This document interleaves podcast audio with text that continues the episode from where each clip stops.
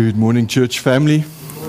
It's a great joy to come together on the Lord's Day and worship Him together as His people. Thank you for to Matt and the team for leading us. If you do have your Bibles, uh, please turn with me to 2 Samuel chapter 22. 2 Samuel chapter 22. Last week, um, we dealt with a difficult passage. I'm sure some of you would remember that. Uh, this, eve- this morning, we're not in an easier passage, but at least not as heavy, I hope. Uh, before we read the passage, I, I, do think that it's necessary to, to take note of a few things about the text um, so that we can read it with understanding and uh, hopefully, with what I say after we read it, makes some sense. Uh, first thing we need to note that in this passage we have a song of David, a psalm.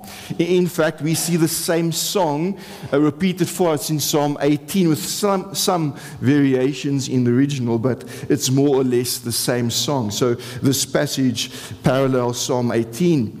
Uh, secondly, this particular psalm or song uh, is written by younger David. If you look at verse 1, you see that it was written after the Lord saved David from Saul and his enemies. I agree with William Blaikie that this was probably written around the events of 2 Samuel 7 when God gave David rest from all his enemies.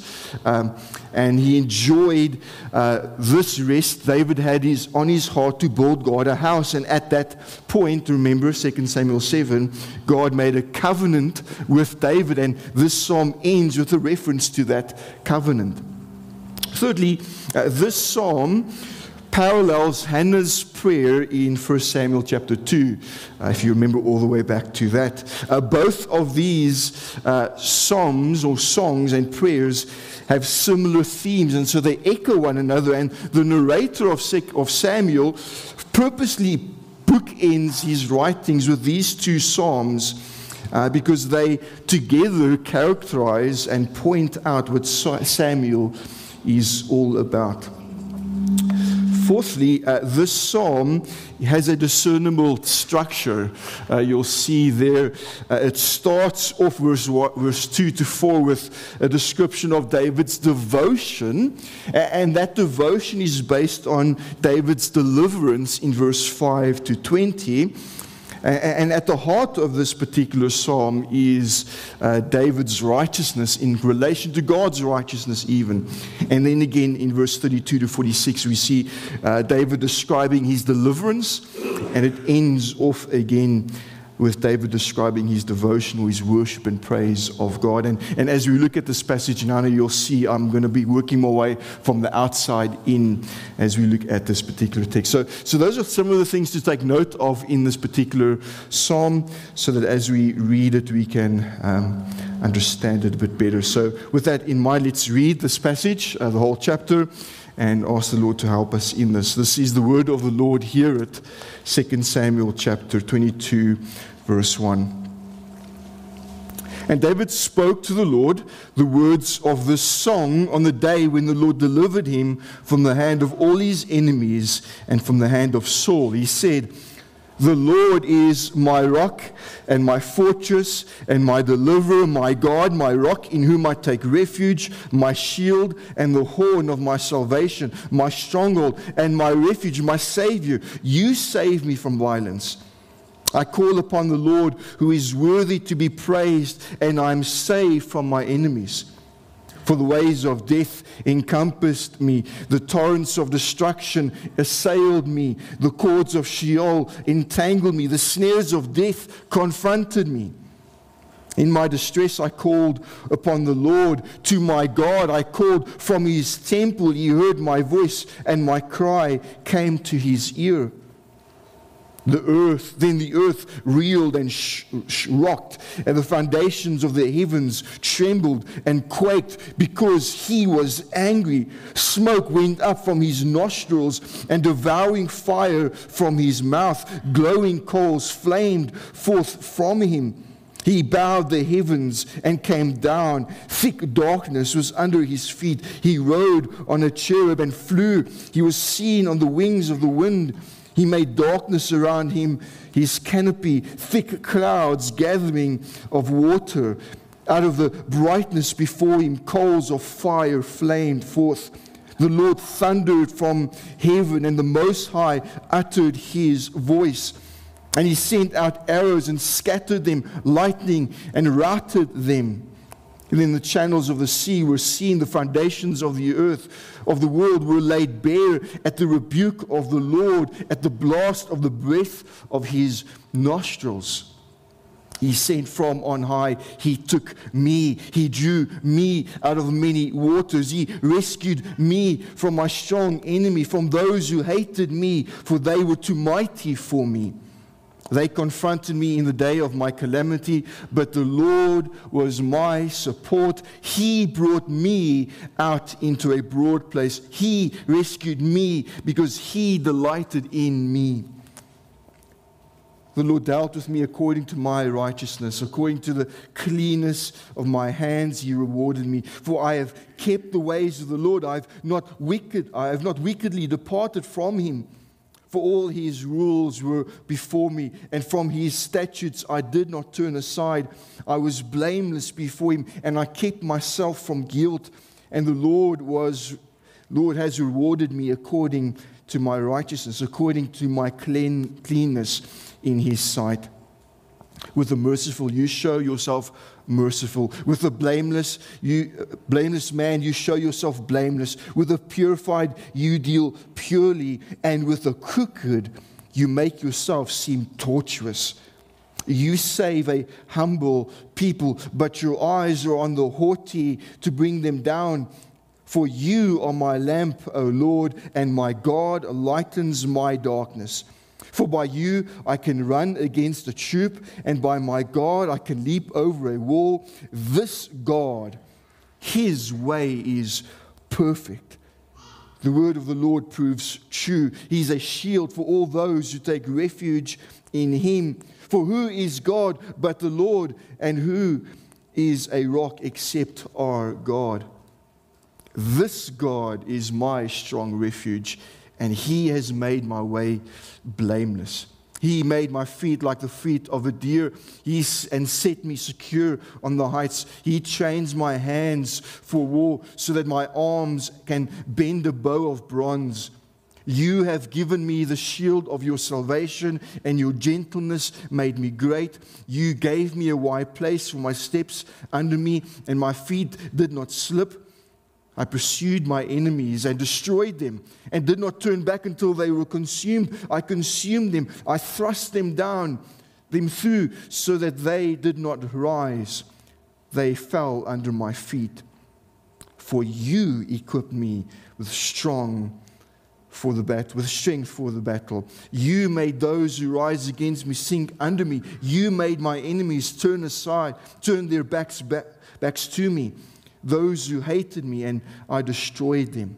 They looked, but there was none to save them. They cried to the Lord, but he did not answer them. I beat them fine as the dust of the earth. I crushed them and stamped them down like the mire of the streets. You delivered me from strife with my people. You kept me as the head of the nations. People whom I had not known served me.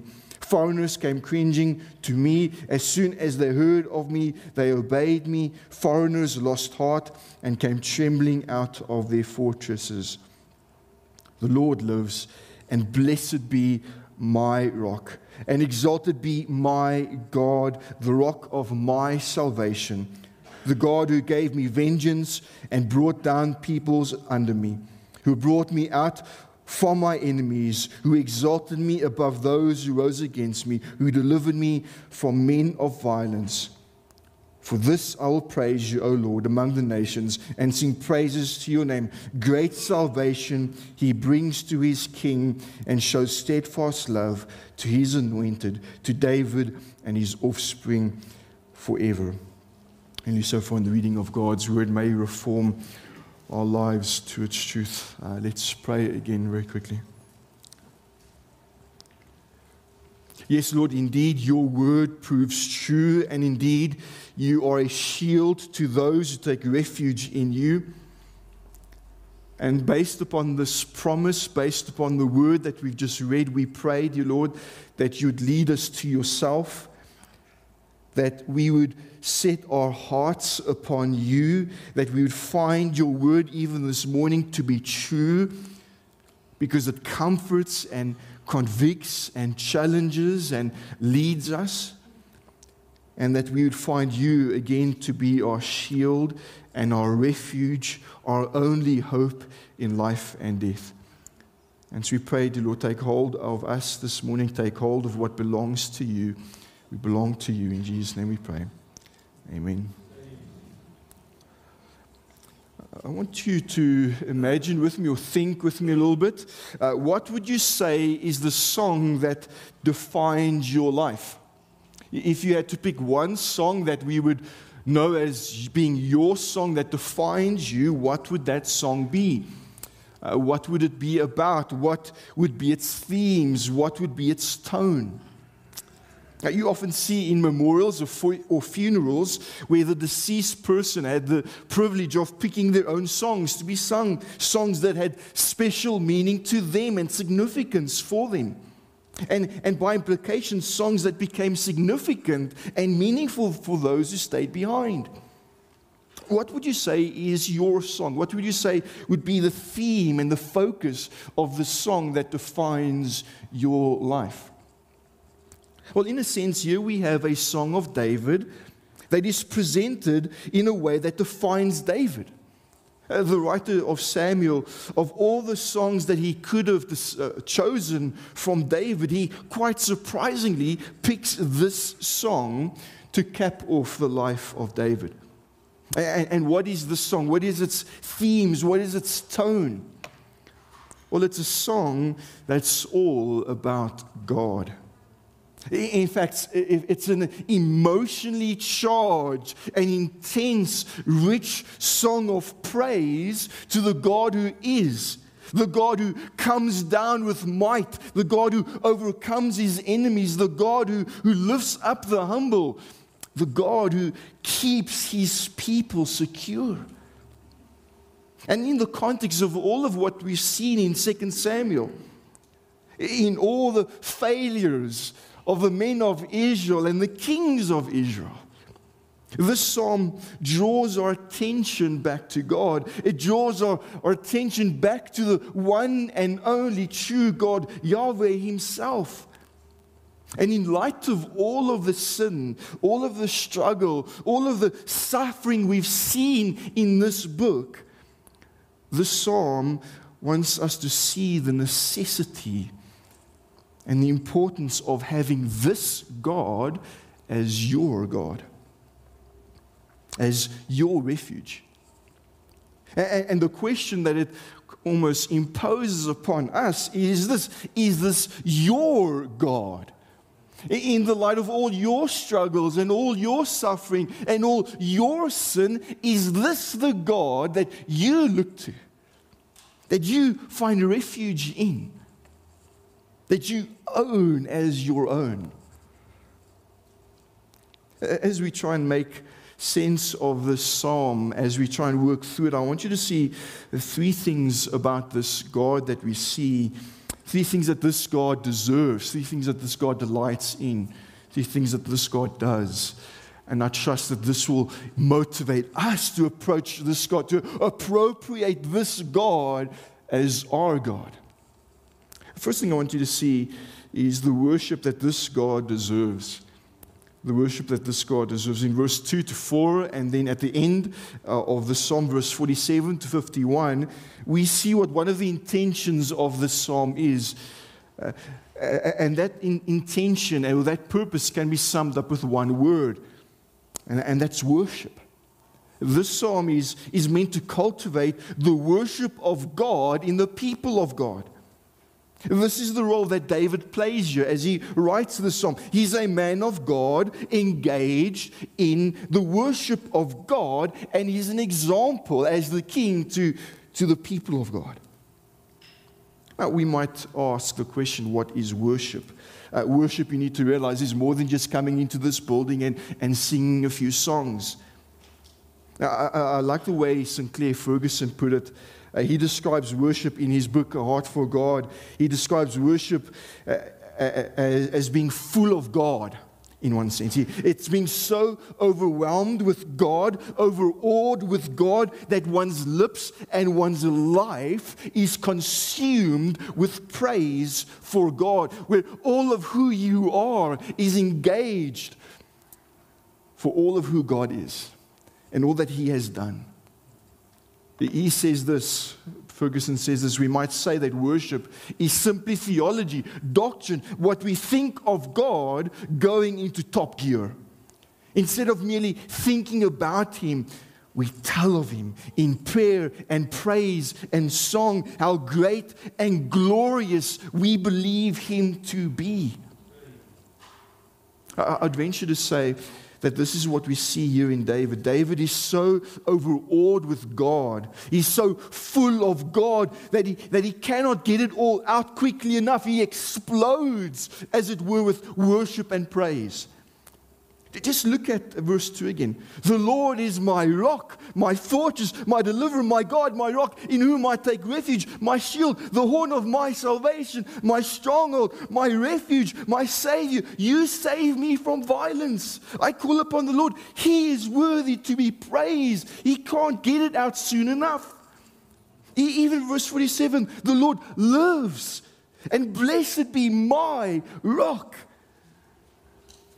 You brought me, you brought peoples down under me. You brought me out from my enemies. He even says, For this I will praise you, O Lord.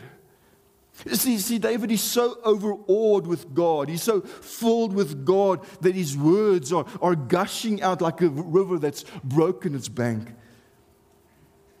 And the point to get is this here we see David in overawed worship, worship that should be true of all of God's people. When you see who this God is, when you realize what He's done and who He is, this is the kind of worship that He longs for, that He desires, that He delights in. And notice a few things about the God David worships here. The God that David worships is a personal God. The personal pronoun me or my is used 78 times in this chapter. This isn't just a God that David knows things about. No, this is a God whom David knows as his own. One of the first words that children learn, I'm sure you know, is mine, right? myne.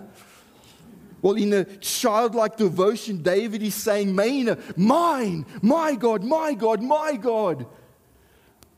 Even Psalm 18 adds one dimension that's missing in chapter 22 of 2 Samuel. Uh, Psalm 18, verse 1 says, I love you, O Lord, my strength. And the point is, here we see a man who is enthralled with God, who is so in love with his God that he claims him as his own. He's overawed that this is his God that he can hold on to this God as myne, my God. This is a personal God. But secondly, the God that David worships is a protecting God. All the images that David uses as God, as his rock, as his fortress, as his shield, all of these terms all speak of God as this protector and this preserver. Another way to say that is this this is a God who holds his people.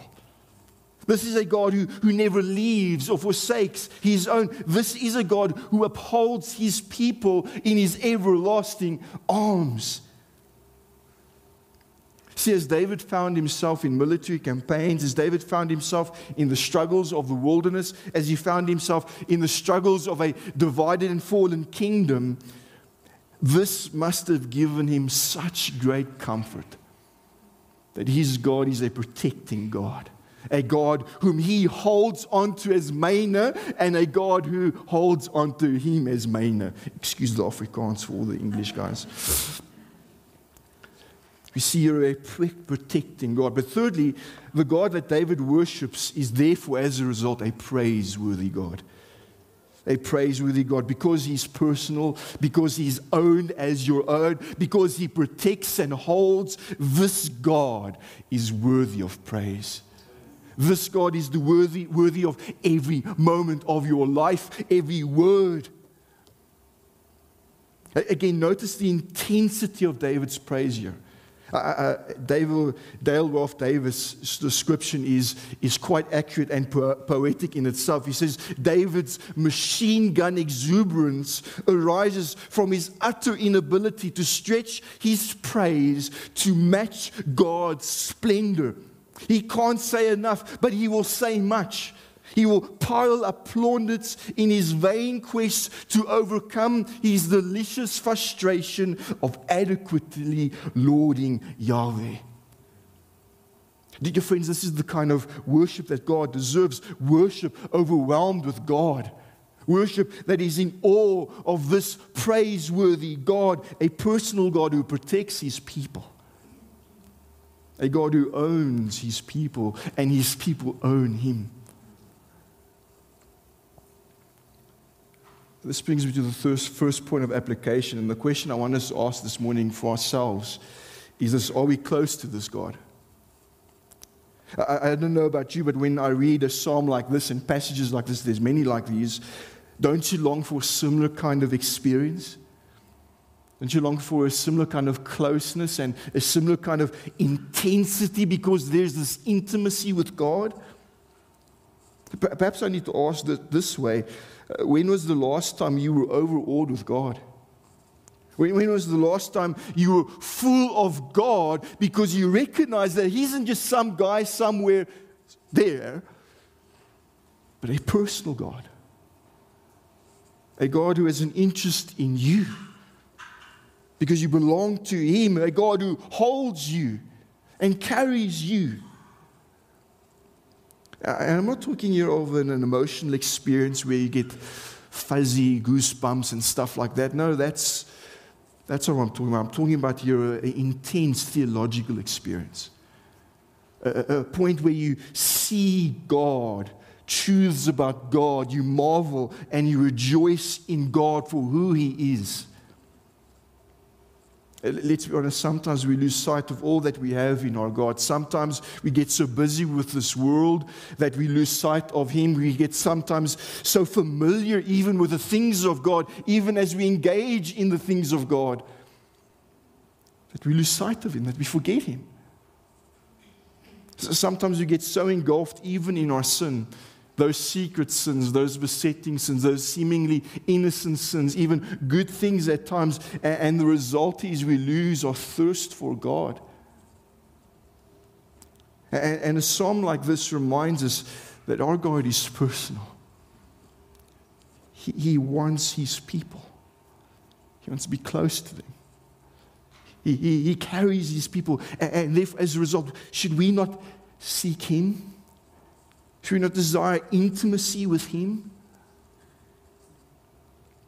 Dear, dear believer, don't lose sight of who your God is. If you've believed upon Him, He is closer than a brother. He is a God who takes pleasure in His people. He says of them, Mine. Surely you should call out and say, Mine, in response. Uh, there's a famous prayer by Richard of, I don't know how to pronounce that name, Chichester. The English guys can correct me later. It's a wonderful prayer that can that I think we should pray regularly. He prays this day by day, dear Lord, of three things I pray to see thee more clearly, to love thee more dearly, to follow thee more nearly. That, that should be your desire. That should be how we ought to worship God. So that's the first thing I want you to see the worship that God deserves. The second thing I want you to see is the work that God does. The work that God does. In verse 5 to 20, we see the motive behind David's worship. Even in verse 32 to 46, we again see the motive behind his worship in verse 47 and 51. And, and the, how these, and when we see how these sections relate, we realize that the worship of God is based and motivated because of the work of God in the life of David. And, what is that work? Well, it is God delivering David from his many, many enemies.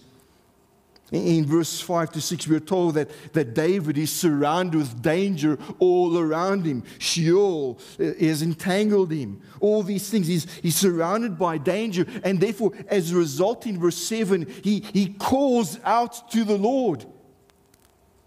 And, and then, verse 8 to 20, God not only hears David, but God delivers him.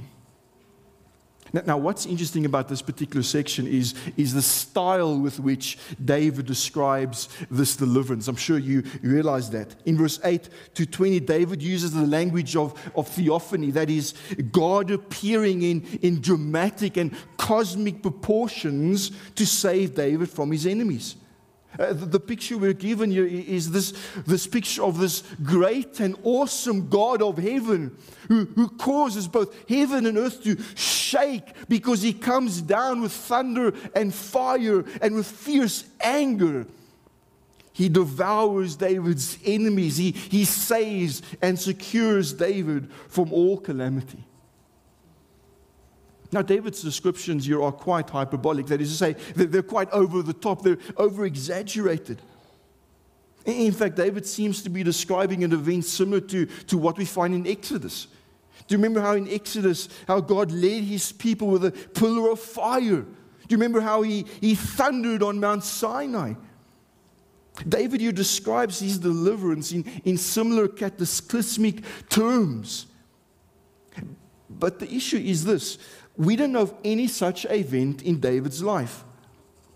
When God delivered David from Saul, it wasn't by way of Saul being consumed by thunderous fire from heaven that caused the earth to shake. No. When God delivered David, it was through the ordinary means of war, it was through the general movement of providence. Which begs the question then why does David use these terms. Why couldn't he just have said, Well, God delivered me from my enemies?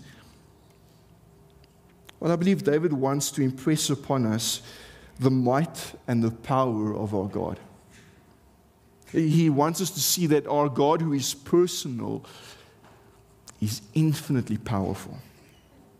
Uh, look again at verse 17 onwards. He sent from on high. He took me. He drew me out of many waters. He rescued me from my strong enemy, from those who hated me, for they were too mighty for me. They confronted me in the day of my calamity, but the Lord was my support. He brought me out into a broad place. He rescued me because he delighted in me. Uh, someone has described this narrative as, as a he me narrative, where we see that he, the one true living God, is for me. That's what David wants to impress upon us. This mighty, marvelous God who works for his people. This is an all powerful God who is personally able to draw near and save and deliver and defend. I remember in, high, in primary school, there was often uh, one or two nunchucks, bullies, who thought they could try their luck with me. And, and my saving grace was my oldest cousin was a tough guy. And so whenever one of these numchucks came around, I just said, listen, remember who my cousin is. Well, you see something of that. David, as he's around, surrounded by his enemies, as he's surrounded by threats, he knows someone greater. He knows the true tough guy. And that's the point. God, he wants us to see that God works for his people. God is the one who defends his people. And, you see that come out even in the eh, second part of the psalm in verse 40, 32 to 46. Not only does God uh, work for his people, but he works through and in his people. In that section, David again describes how, how God delivers him from his enemies, but he adds another perspective.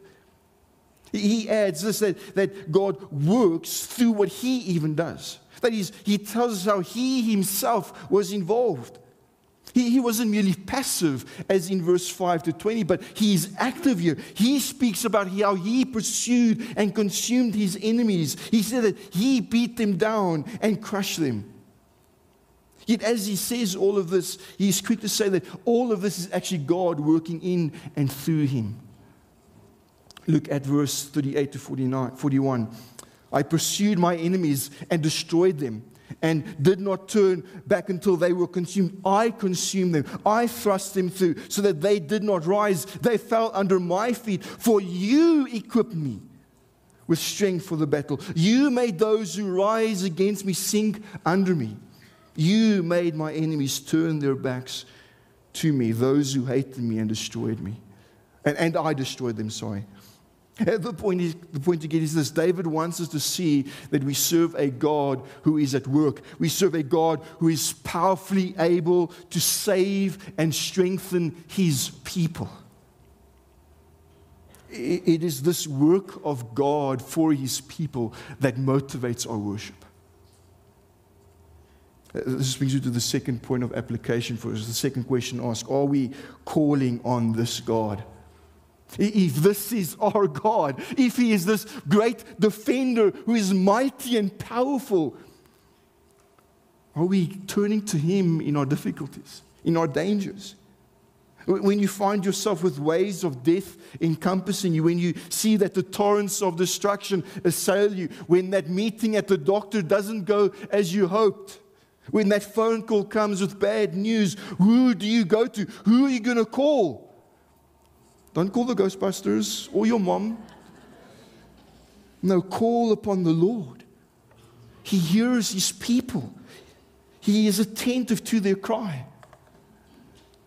The psalmist in Psalm 10:17 has this great assurance, "Oh Lord, you hear the desire of the afflicted.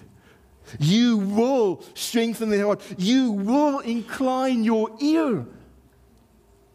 We're meant to see that the God we serve is a God who is for his people. So you can know many things about God. But until you know that this God is for you, all your knowledge is incomplete and ineffective. Until you know that God is your God, that you belong to Him and He belongs to you, until you know that He saves and strengthens His people, all your knowledge will do you no good. But if you know that this is your God, that you belong to Him and He belongs to you, then it does you world of good because you know that you're not alone. Because you know you can see through all the struggles and afflictions and know that God indeed is at work. The Christian has greater confidence than David. David was motivated to praise and worship because he saw how God saved him from Saul. If you're a Christian, has God not saved you from a greater Saul, your sin?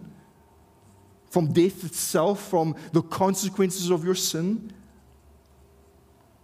See, God is at work in His people. He has saved them and He continues to work for them. For those who are called and who love Him, He works everything out for the good of their end or for, for their good. And more than that, God is not only working all things for their good, He is working in and through them, both to will and work for His good pleasure. See, if this is your God, if, if this is my God, why would we not call upon him? Why would we not rely upon him more and more? So we see here that our God is a God who works. And it's this aspect of our God that ought to motivate and flare up our worship of Him. The third thing I want you to see from this passage is the wholeheartedness that this God delights in the wholeheartedness that this God delights in. In verse 21 to 33, we come to the heart of the psalm and we come to, in all honesty, the biggest problem in the psalm. We, we find here a little hand grenade for us that's going to challenge our theology a little bit. To understand why I say that, we need to keep the logic of the psalm in mind. Uh, in the bookends of the psalm, we see how David engages in the worship of God, and the motive for the worship of God is the work of God in delivering David. But, but the question becomes why does God deliver David? The answer is given to us in verse 21 to 25, and the answer is because David is righteous. Look at verse 20 onwards. He brought me up out into a broad place. He rescued me because he delighted in me. What was it that delighted God about David? He carries on The Lord dealt with me according to my righteousness, according to the cleanness of my hands. He rewarded me. For I kept the ways of the Lord and have not wickedly departed from him. For all his rules were before me, and from his statute I did not turn aside. I was blameless before him, and I kept myself from guilt. And the Lord has rewarded me according to my righteousness, according to, the, to, according to my cleanness in his sight. I know exactly what you're thinking. You're thinking, what? David is righteous? Say it ain't so. This David, the same David who lusted after a woman and violated her and slept with her and committed adultery and deceived and murdered to cover up his tracks, this David is righteous? And the problem is even more than that. If you remember 2 Samuel 7:18 onwards, when God makes a covenant with David, David responded this way: Who am I, O Lord? And what is my house that you have brought me thus far? And yet, this was not a small thing in your sight, O Lord. You have spoken of your servant's house for great while. Because of your promise, and according to your own heart, you have brought about all this greatness to make your servant know it. Therefore, you are great, O Lord. Very different to what we read here. How can David move from, it's all you, God, to now saying, it's me, God? Do you see the problem? Now, don't let anyone tell you it's an easy problem to solve. It isn't, but here's my take in it, and hopefully it makes sense. If I don't know how to solve this problem, we're all in trouble, not because I'm great, but oh my word. The key to this problem is verse 1. Look at verse 1. We're told that David writes this before he sins against Bathsheba. Uh, in particular, it was when David delivered, or God delivered David from Saul. And so we need this, we need to read this in relation to Saul. Whereas Saul turned away from God, turned away from God's ways, David, we know, didn't. And in that sense, relatively speaking, David was blameless. Although David at times weakly turned away from God, he did not wickedly turn and depart from God. Now, one commentator notes this in this issue between himself and his opponents, right was on the side of David, or else Yahweh would not have delivered him. Now, look particularly at, at the verses, and I encourage you to always keep your Bible in front of you. Look at verse 21 and 25. Uh, both of those verses pull this section together. They bracket it together. Both verse, verse 21 and 25 reference David's righteousness and his cleanness.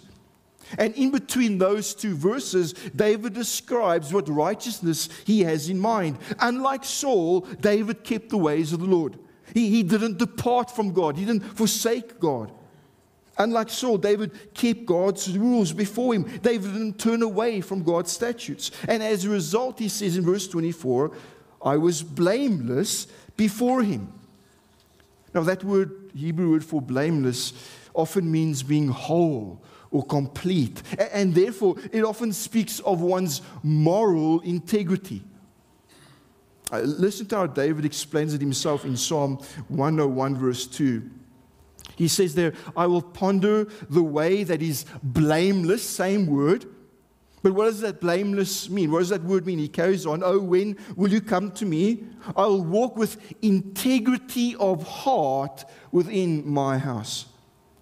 And, and here's the point I'm trying to get at, and I'm hoping you're getting as well. David isn't claiming sinlessness, but sincerity. He isn't claiming to be absolutely innocent, he's claiming to have walked with integrity. If you don't believe me, listen to Dale Ralph Davis on this.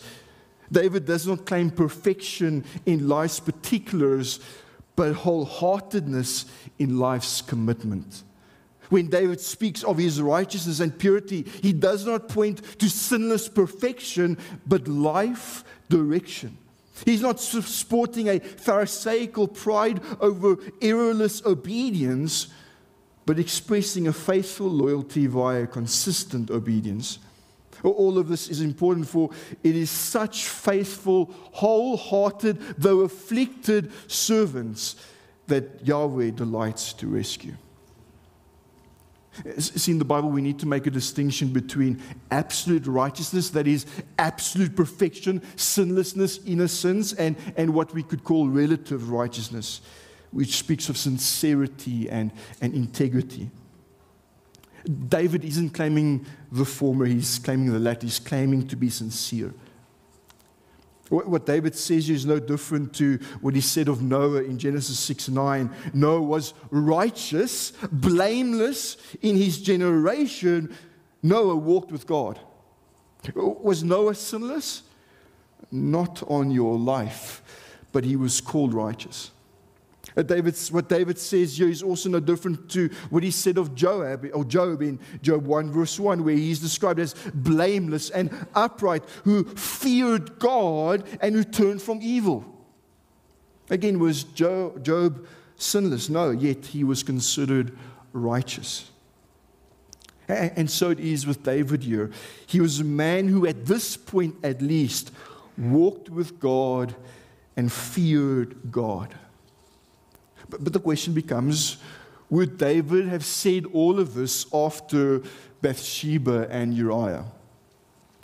I don't think so. Look at verse 26.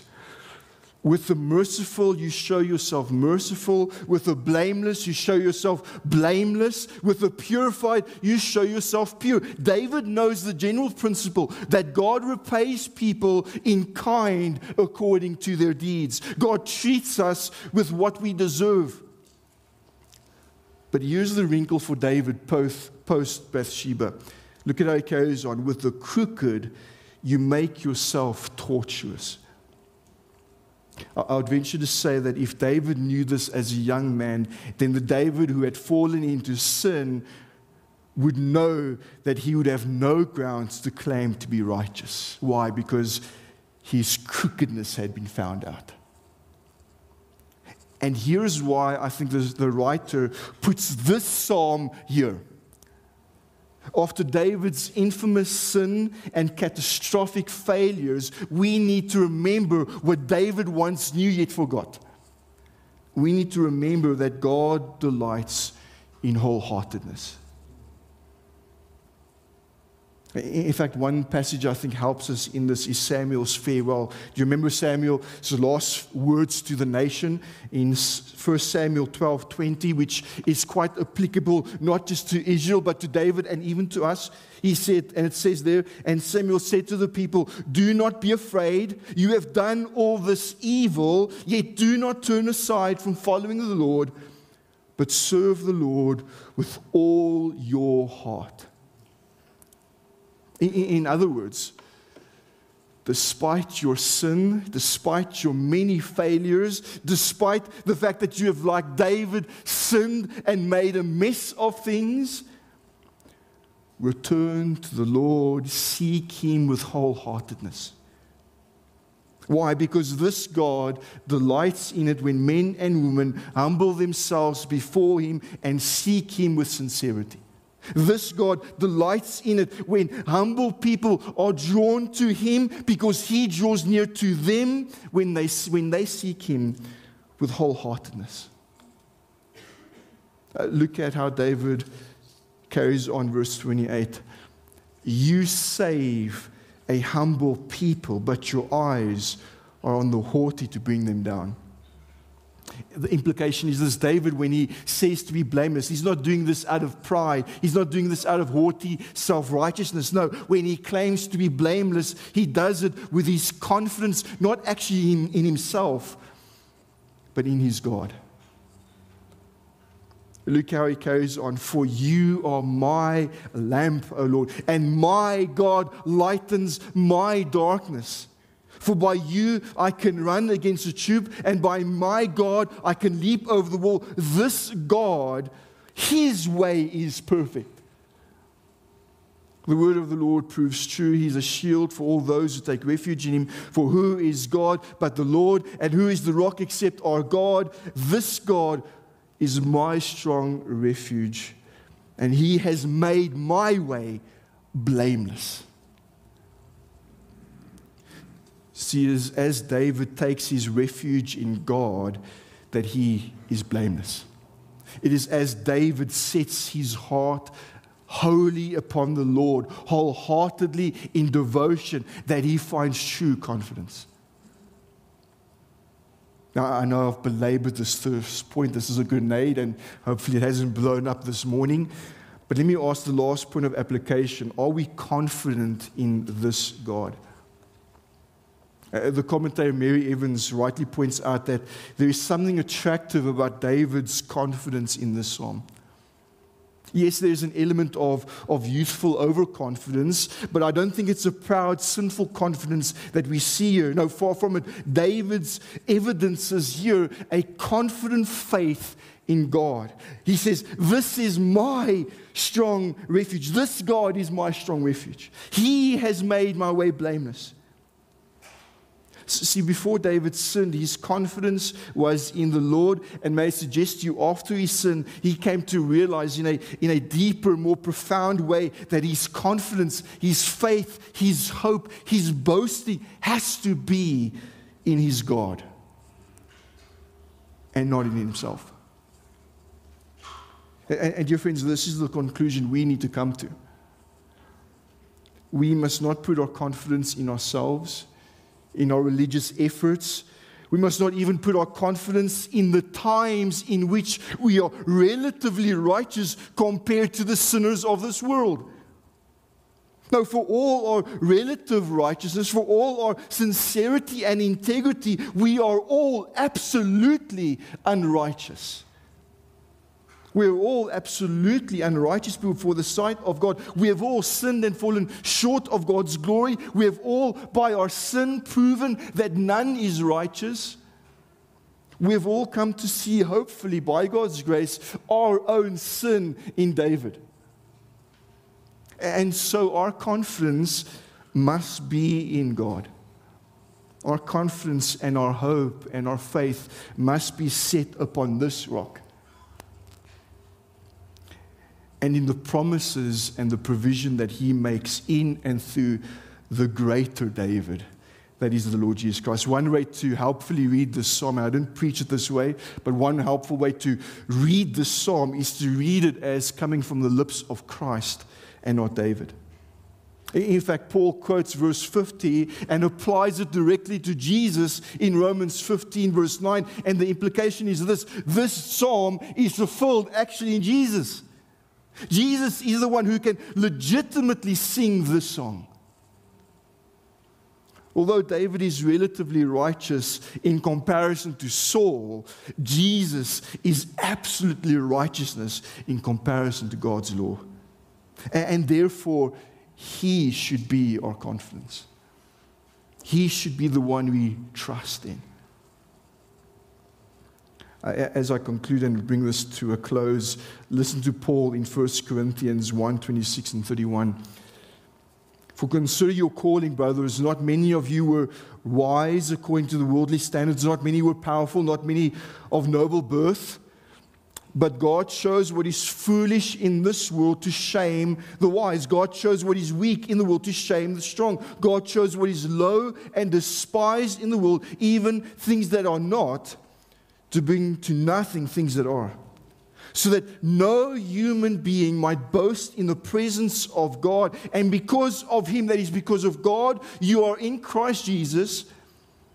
You became to us wisdom from God, righteousness and sanctification and redemption, so that as it is written, that the one who boasts, boast in the Lord.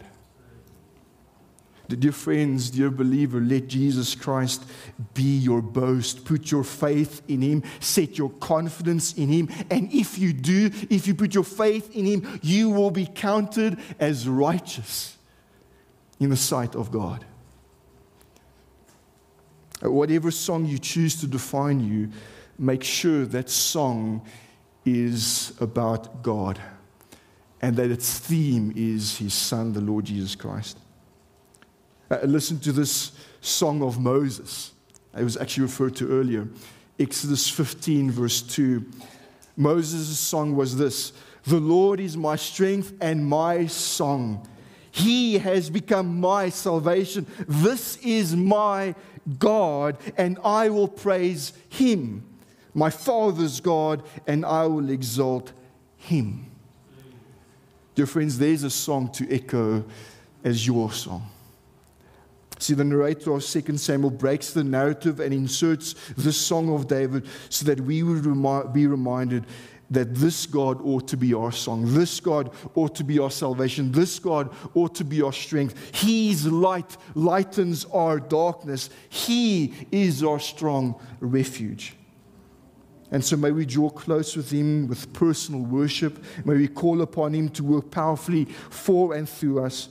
And may we set our confidence in Him with wholehearted devotion. Let's pray together. Holy Father, we thank you for this passage. We thank you that we've only really scratched the surface of it. Yet we pray that you would use this this morning to draw us again to yourself, that the confession of our hearts and the song that we sing would be that this is our God. He is our strong refuge. He makes us blameless. The Lord, may this be true of every one of us. For those who are perhaps weak and flailing believers this morning, for those who are perhaps nominal this morning, and perhaps even more so for those who are unbelieving. Draw them to yourself, show them who you are. In Christ we pray. Amen.